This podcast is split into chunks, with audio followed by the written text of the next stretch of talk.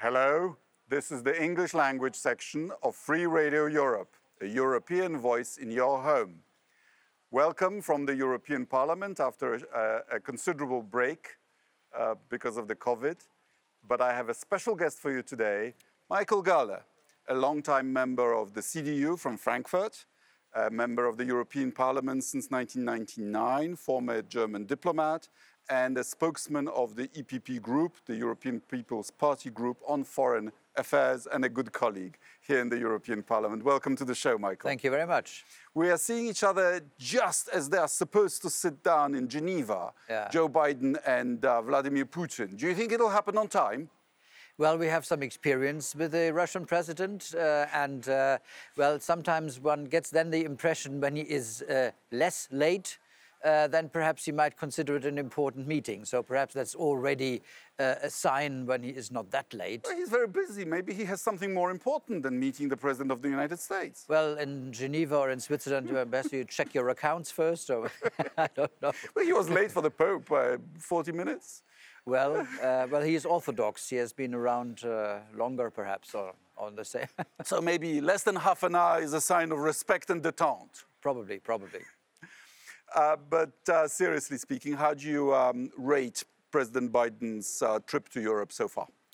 Well, so far, I think we have come, in, to an extent, we have come back to the status quo ante Trump, reaffirming the commitment to NATO uh, without any reservations and casting doubts. And of course, keeping the, the uh, obligations that we Europeans in NATO have agreed to uh, before Trump even. Well, we'll come to that, but- 2%. Uh, and and and uh, there's this aspect, I think, overall, um, uh, apart from the NATO uh, aspect, also to uh, to meet the European Union leadership, of course, and to settle one issue, uh, the Boeing Airbus issue. I think that is. Uh, very important for both industries on the one side, and I hope that we are going to continue to check where we can really get rid of the mutual hardships that we have imposed on each other on different uh, goods. And the joint uh, E- EU-US Trade and Technology Council, I think, is a good idea. To my mind, it's uh, building on the tradition of COCOM, the coordinating committee during the Cold War, which Yeah. controlled the flow of uh, investments and technology to unfriendly countries. Indeed, I think such uh, a coordinated approach is required not only towards Russia, but especially towards China, also when it's about new technologies.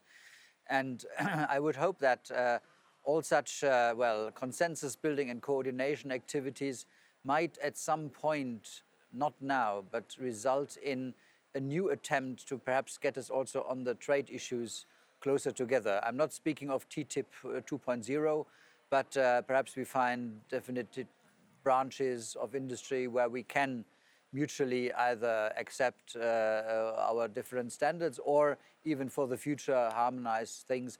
I think it is an aspect uh, which is important also, especially regard to China. It's not only the WTO framework, but it's also this trade issues where we should, and not only the US, but an alliance of democracies, perhaps, if you call it like that, we should get all like-minded and people who are from open democracies and from who are for free trade together to challenge uh, the Chinese quest.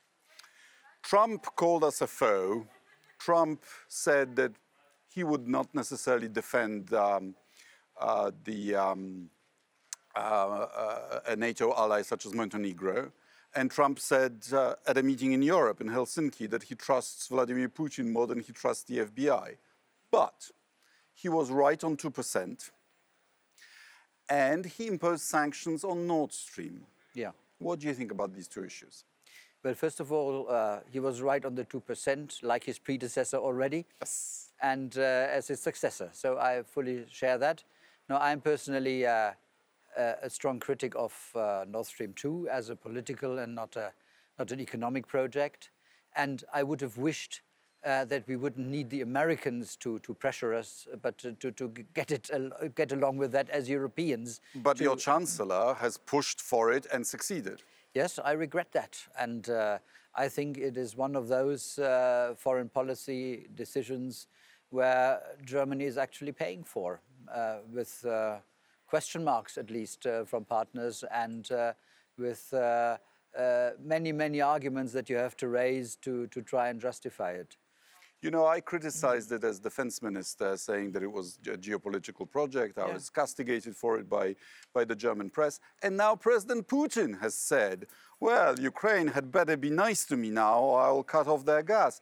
In other words, he is declaring that this is an instrument of geopolitical and energy blackmail. I mean, eh, that was clear from the outset. I mean, we had Nord Stream 1 earlier, and with already very big uh, criticism and question marks from many partners.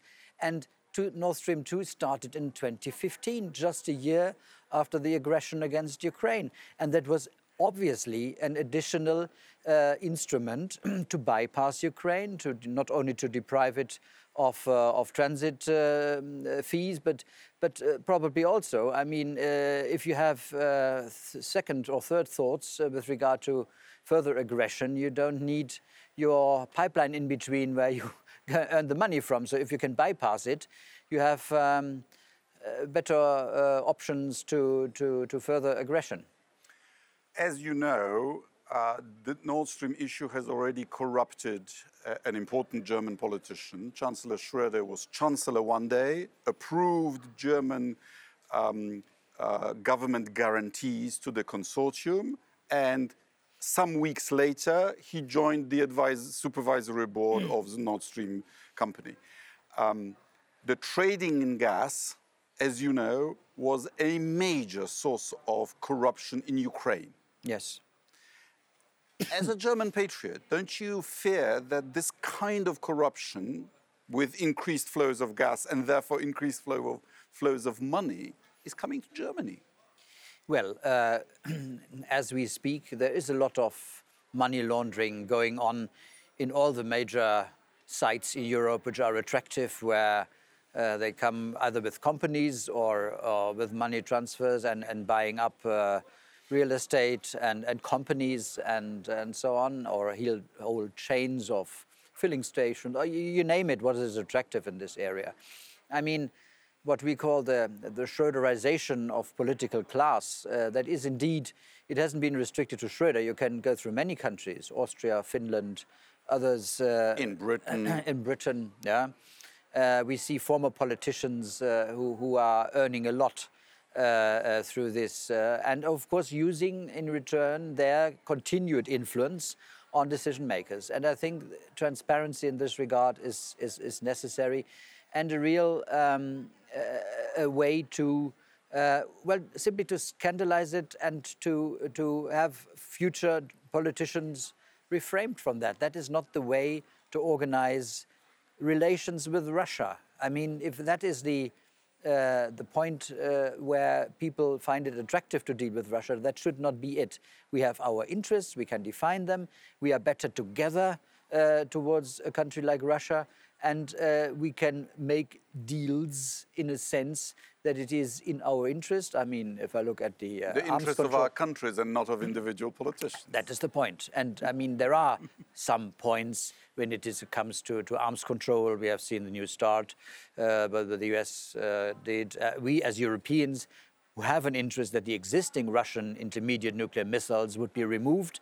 I hope we are not in a situation like 40 years ago with the NATO missile decision where we had to threaten. Well, let me ask you about that. yeah. Uh, as you correctly say, Yeah. this, this was the kind of issue that used to bring down governments in yeah, Germany. yeah.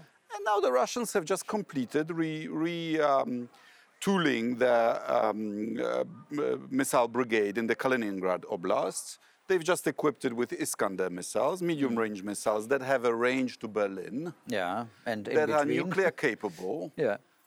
And there's no, no squeak, no- not even a discussion in Germany about this. Well, uh, I think uh, the experts know. Uh, I think political uh, decisions are uh, need to be prepared. I mean, it doesn't make sense that the Germans alone do it. I mean, it is then the NATO framework, of course, where we should react together, and uh, that is the short term, the short range missiles, of course, uh, from this city.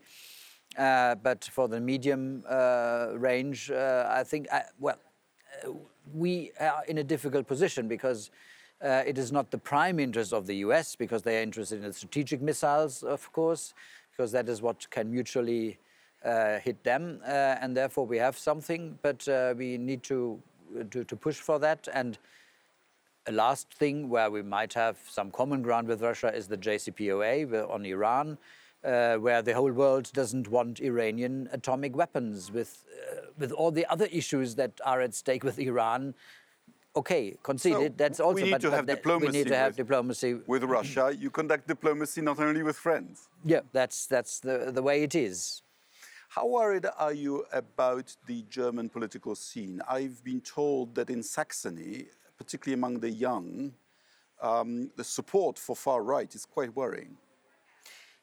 Indeed, uh, what we have seen also uh, in Saxon-Anhalt, that was the most recent uh, state election. That's the one I'm afraid. That in the uh, um, uh, in the age group from 18 to 30, uh, there have been quite AFD many, AFD quite won, many. yeah, yeah, yeah, in that age AFD one. Yes, uh, that is the that is really uh, concerning. But it, I mean, it is it is a late effect of well since 1933 till 89 we have had two or three generations under dictator under different dictatorships and i recall what helmut kohl said uh, at the very beginning arguing that the material aspects will have been dealt will have been dealt with in a relatively short time but what socialism has caused to hearts and minds of people that's to cope with that is a generational task and he is right we see these effects and uh, and in a different way, we see the effects of dictatorship in all of our uh, former communist countries. I mean, on the one hand, they were unvo- involuntarily therein, but the, the system has um, impacted on the mindset. But the do mindset. Germans know that they are partly a post-communist country? Yes, at least the East Germans. But you also have millions of Germans from the former Soviet Union Yeah. who, who are very susceptible to Russian media and to Russian manipulation. Yeah, I mean, we, we have had an unfortunate development there. Uh, when the fall of the wall, when they could come, uh, it was something that they were very gracious and they thought they owe it to Helmut Kohl. And there was one famous for them, famous State Secretary Waffenschmidt, who was the one who arranged it. So they were for decades gracious to us and mostly CDU voting. But uh, we have to see uh, and to note, as you rightly say, they are open to or listening to Russian media, and that has its impact. And we have seen uh, this uh, alienation of, of their old uh, political affiliation and uh, turning towards the AFD. Actually, what I'm I haven't seen it myself, but I was told that in the last uh, uh, elections uh, for the Bundestag, uh, there were even in Russia, uh, in Russian TV, there were these small subtitles running with uh, uh, adverts for the AfD because they knew they, they were running, uh, they were watching that and they would uh, take note of that. No, that, that is really, there has been a lack of integration for some. Uh, and when they are in mixed couples, then uh, of course, then the, link is even stronger. I mean, we have to address it and to uh, to work with these people. And this is an anti-Europe, uh, Europhobic, anti-European, pro-Putin party, right? Support, Indeed, yes, supported by yeah. Russian trolls, Yes. by Russian media, and so on. And what I'm uh, uh, appalled by is uh, when um, MEPs from AFD support the agenda of Poland's ruling party, the anti-European part of the agenda, and and and our ruling party seems to be pleased by this kind of support. Well, um, sometimes I'm telling them they are not aware how how close they are in their mindset, not on the issues, but in the mindset how to organize and control society. That is the what what PiS and Putin have in common, and that is what makes the difference with, shall I say, traditional Christian Democrat conservative parties in Europe who are, uh, of course, uh, pro European and mainstream, and who have also their criticism about Putin, but who do by, and no, any, by no means try to control the public media or all public services to the extent that we unfortunately currently see in Poland. Coming back to the uh, summits, uh, Biden is clearly trying to construct uh, the uh, rivalry with China as not only a geopolitical contest, not only a technological and economic competition, but also an ideological one. He's trying to reconstruct an alliance of democracies against autocracies.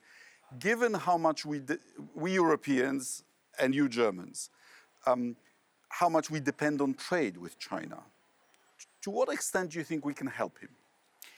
I think to a large extent, because um, first of all, there was a common recognition uh, to label China as a systemic rival, apart from a trade partner and uh, or a competitor. Uh, uh, and uh, insofar, uh, the, the point of departure is clear. I would say with China we can do both, trade and criticize and be so to say, be careful and, uh, uh, and, and take uh, the necessary measures because the dependence is a mutual one. So even if they are not happy and if they are, like in my case, uh, sanctioning people for criticizing them, Of course, you're sanctioned, aren't you? I'm one of the five. Do you know why? Well, uh, the, the, the argument, the- the point was it was a reaction to the sanctioning of these four Chinese officials in Xinjiang.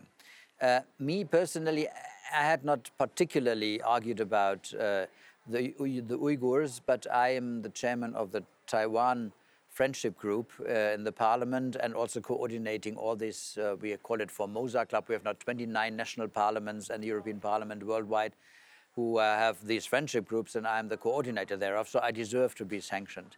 But um, uh, for me, as I said, uh, we can both criticize and trade with them because no, none of us can afford to boycott the other uh, because there is this mutual dependence. But even more so, uh, would I suggest to, to set very clear signals, be it towards Hong Kong, to, to support, continue supporting uh, Taiwan, so no unilateral change of the status quo in the Taiwan Strait, to, to give a platform to Tibetans, to, to demand that uh, all dissidents or divergent, there is the underground churches that are persecuted because only the official ones are recognized. There's the Falun Gong.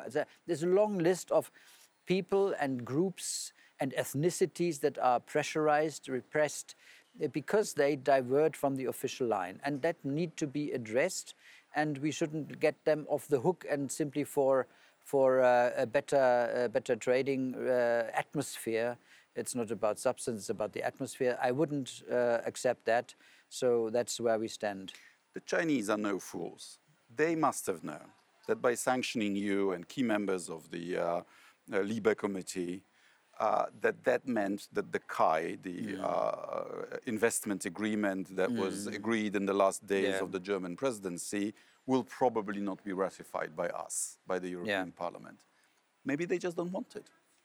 That, that is a point that I thought about because, I mean, uh, perhaps their tactic was to, to, to get it done prior to the new president in the US coming in. To drive a wedge between Europe So and the United this- States, and as they then see, kill it. as they see that it doesn't really work, and as it on the substance, it would give some. It's not a level playing field of our investors in China compared to China's investors in Europe. They are far better off here. Of course, we are open societies and so on, but uh, um, at least in a way, uh, it would have uh, lowered the, the, the pressure under which they are. There would have been a better legal framework. Until now, many of our companies, simply to be on the market, they accepted everything from technology transfer to joint venture requirements, which is, uh, well, unfair and uh, to an extent that that burden uh, could have been lowered. And so far, on the substance, I wouldn't say it was a wrong thing, but politically speaking, um, uh, well, the speculation that they do not really want it, as they see they failed in getting this uh, in between us and the US. And uh, they would indeed have to, to make some concessions, but they think they are strong enough not to afford it and still have our companies there. On Friday, I'm going to Strasbourg uh, to participate in the first plenary of the Conference on the Future of Europe. Uh, we've agreed in EPP our first draft, it's an open document, but Yeah. of our proposals Yeah. of what the conference might achieve. You and I agree on strengthening um, uh, Europe's defense. Yeah. Uh, we have uh, um, uh, fielded amendments and proposals for Europe to have a defense commissioner. perhaps to have a defense council, to have a joint headquarters, and to have. Um, um, uh, uh, uh, I call it uh, European Legion, but uh, a unit that would be composed of uh, uh, volunteers. This, these are, of course, controversial issues. Why do you think we need this? I think uh, we need it because it is uh, a question of, uh, of efficiency on one hand, how to better organize our defense, and it, uh, it also shows that we are in a position to, uh, when we define our interest and want to implement it, and have, for whatever reason, for instance, no access to NATO resources, that we are still able to act. Uh, I think it would also um, add to uh, a feeling of belonging together, to be a, a union of fate. Because the challenges, the, the threats, the aggressions against us are against all of us and not only against one. I always say it's like we are like an air balloon, regardless from which side, from the east or the south, where you pick a needle, it will have its effect on all. So uh, even uh, if, if somebody thinks geographically I'm far away from a potential conflict, it will affect us all. So insofar, we should be in a position also uh, to improve the fate of our decision makers here. Once a decision has been agreed, even unanimously, that is perhaps also an issue to discuss uh, whether to keep it or not. But then our poor uh, uh, high representative goes on the road and looks, and, and, and who delivers now? Who, who gives me troops or the necessary equipment so that we can actually do it?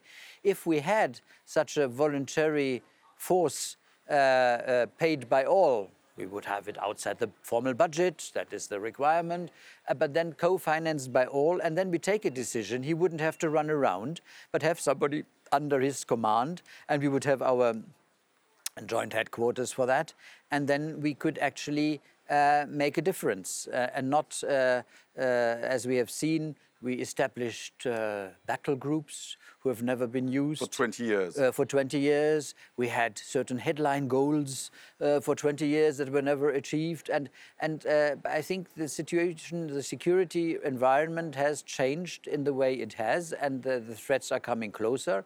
And uh, we see that when we are not involved, when we are, we are disregarded, we simply if we want to play, and we should want to play in the Champions League globally, politically and economically, but also that requires to have the third ingredient, uh, also the, the, the defense aspects, to be taken seriously. The pandemic caught us unprepared, and defense is a form of insurance policy for something that is undesirable but might, might nevertheless happen. Yeah. Do you think this time around the Americans might see a usefulness in such an autonomous European force so that Europe can better defend itself, so that they can devote their bandwidth and their resources to the Far East? Uh, to an extent, but not totally. I do not want them to leave us alone with, your, with Russia, to put it bluntly. I think this collective defense issue that will, uh, especially when it is about Russia, it will remain within the NATO framework. Uh, with the EU, uh, we, we, we should uh, address issues if they come up, be it in the north of Africa, if we deem it appropriate, Sahel or Libya, or uh, if unfortunately something goes wrong in the Balkans. So, a division of labor, yeah. lower order risks, ourselves. Yeah. Uh, a, a, traditional conflict, uh, yeah. I mean, deterrence of a traditional yeah, conflict, we still need NATO. Yes, without any doubt. So let's hope that President Biden has achieved the uh, uh, research, the uh, reestablishment of NATO as a, as a major active uh, transatlantic institution. Uh, I, I, think we already have a sense that America is indeed back. And as Europeans, I think we need to uh, stick together more and, and be prepared to devote the resources uh, to, to, to a, a, world in which um, China is becoming a, a, a great cha challenge. Um, and uh, it's a challenge that is not going away, is it? No, it will stay, and uh, not uh, for geographic reasons, not this imminent uh, feeling of being threatened militarily. That is the difference with Russia, which is close and, and dangerous. Uh, but uh, it's uh, the way that they have their one belt, one road strategy, where they have systematic uh, purchases of uh, industries here or of infrastructure and, uh, and uh, creating dependencies even inside, be it the European Union or in, uh, in candidate countries like this famous motorway in, in, in Montenegro. Uh, so uh, so th there are these uh, tactics which are not directly military and brutal, but it is a very intelligence from their point of view strategy to, well, as I said, to create dependencies uh, through credits, through uh, the um, chain of uh, deliveries for, for all that. So we have to be careful and um, attentive. Will the next German Chancellor be good for Poland?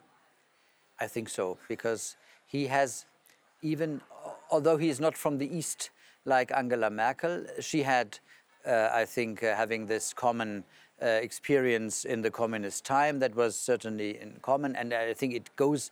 In principle, I think also with Poland, like with France, with Poland, it goes in the meanwhile with the genes, the political genes, to, to have to be uh, and want to be uh, uh, close to our eastern neighbor.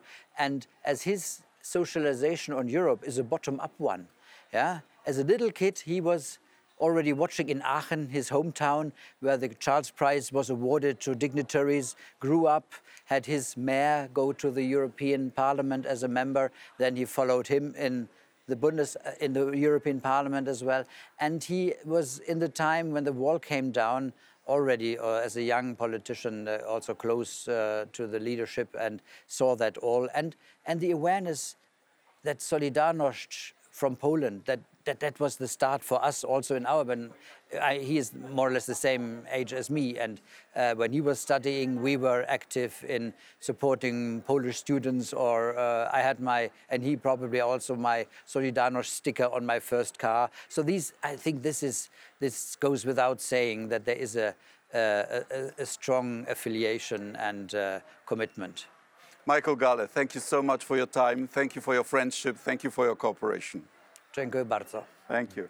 This has been the English language section of Free Radio Europe. If, you, if you've liked what you've seen, please share and uh, retweet. And um, welcome to the show next time. Thank you and goodbye. Good.